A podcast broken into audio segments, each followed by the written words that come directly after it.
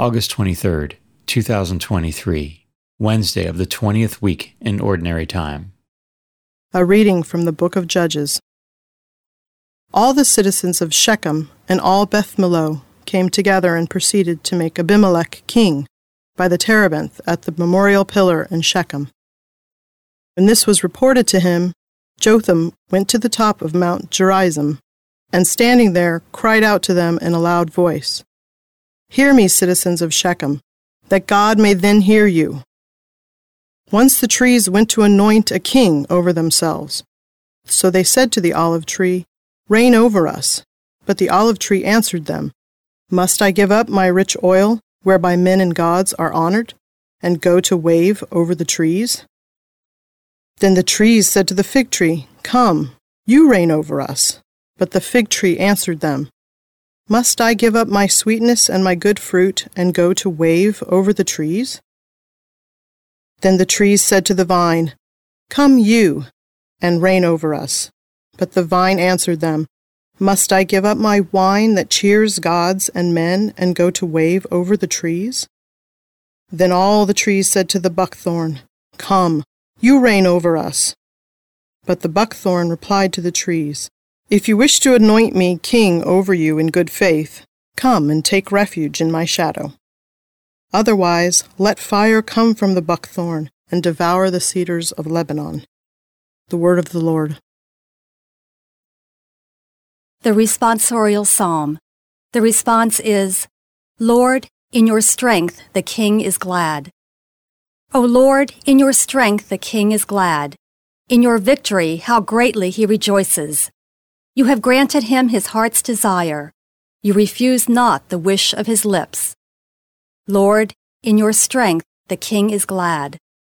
For you welcomed him with goodly blessings. You placed on his head a crown of pure gold.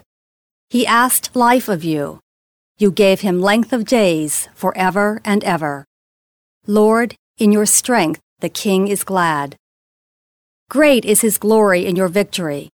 Majesty and splendor you conferred upon him. You made him a blessing forever. You gladdened him with the joy of your face. Lord, in your strength the king is glad. A reading from the Holy Gospel according to St. Matthew. Jesus told his disciples this parable The kingdom of heaven is like a landowner who went out at dawn to hire laborers for his vineyard. After agreeing with them for the usual daily wage, he sent them into his vineyard. Going out about nine o'clock, he saw others standing idle in the marketplace.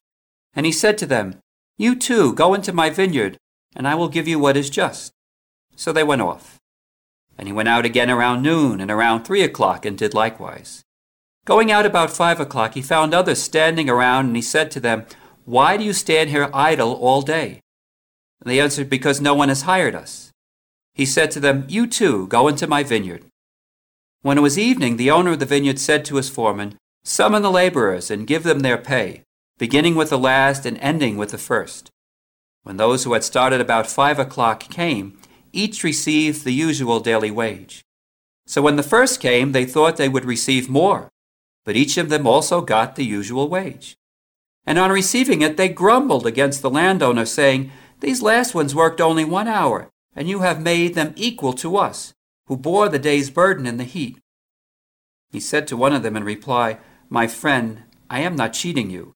Did you not agree with me for the usual daily wage? Take what is yours and go. What if I wish to give this last one the same as you? Or am I not free to do as I wish with my own money? Are you envious because I am generous? Thus the last will be first, and the first will be last. The Gospel of the Lord.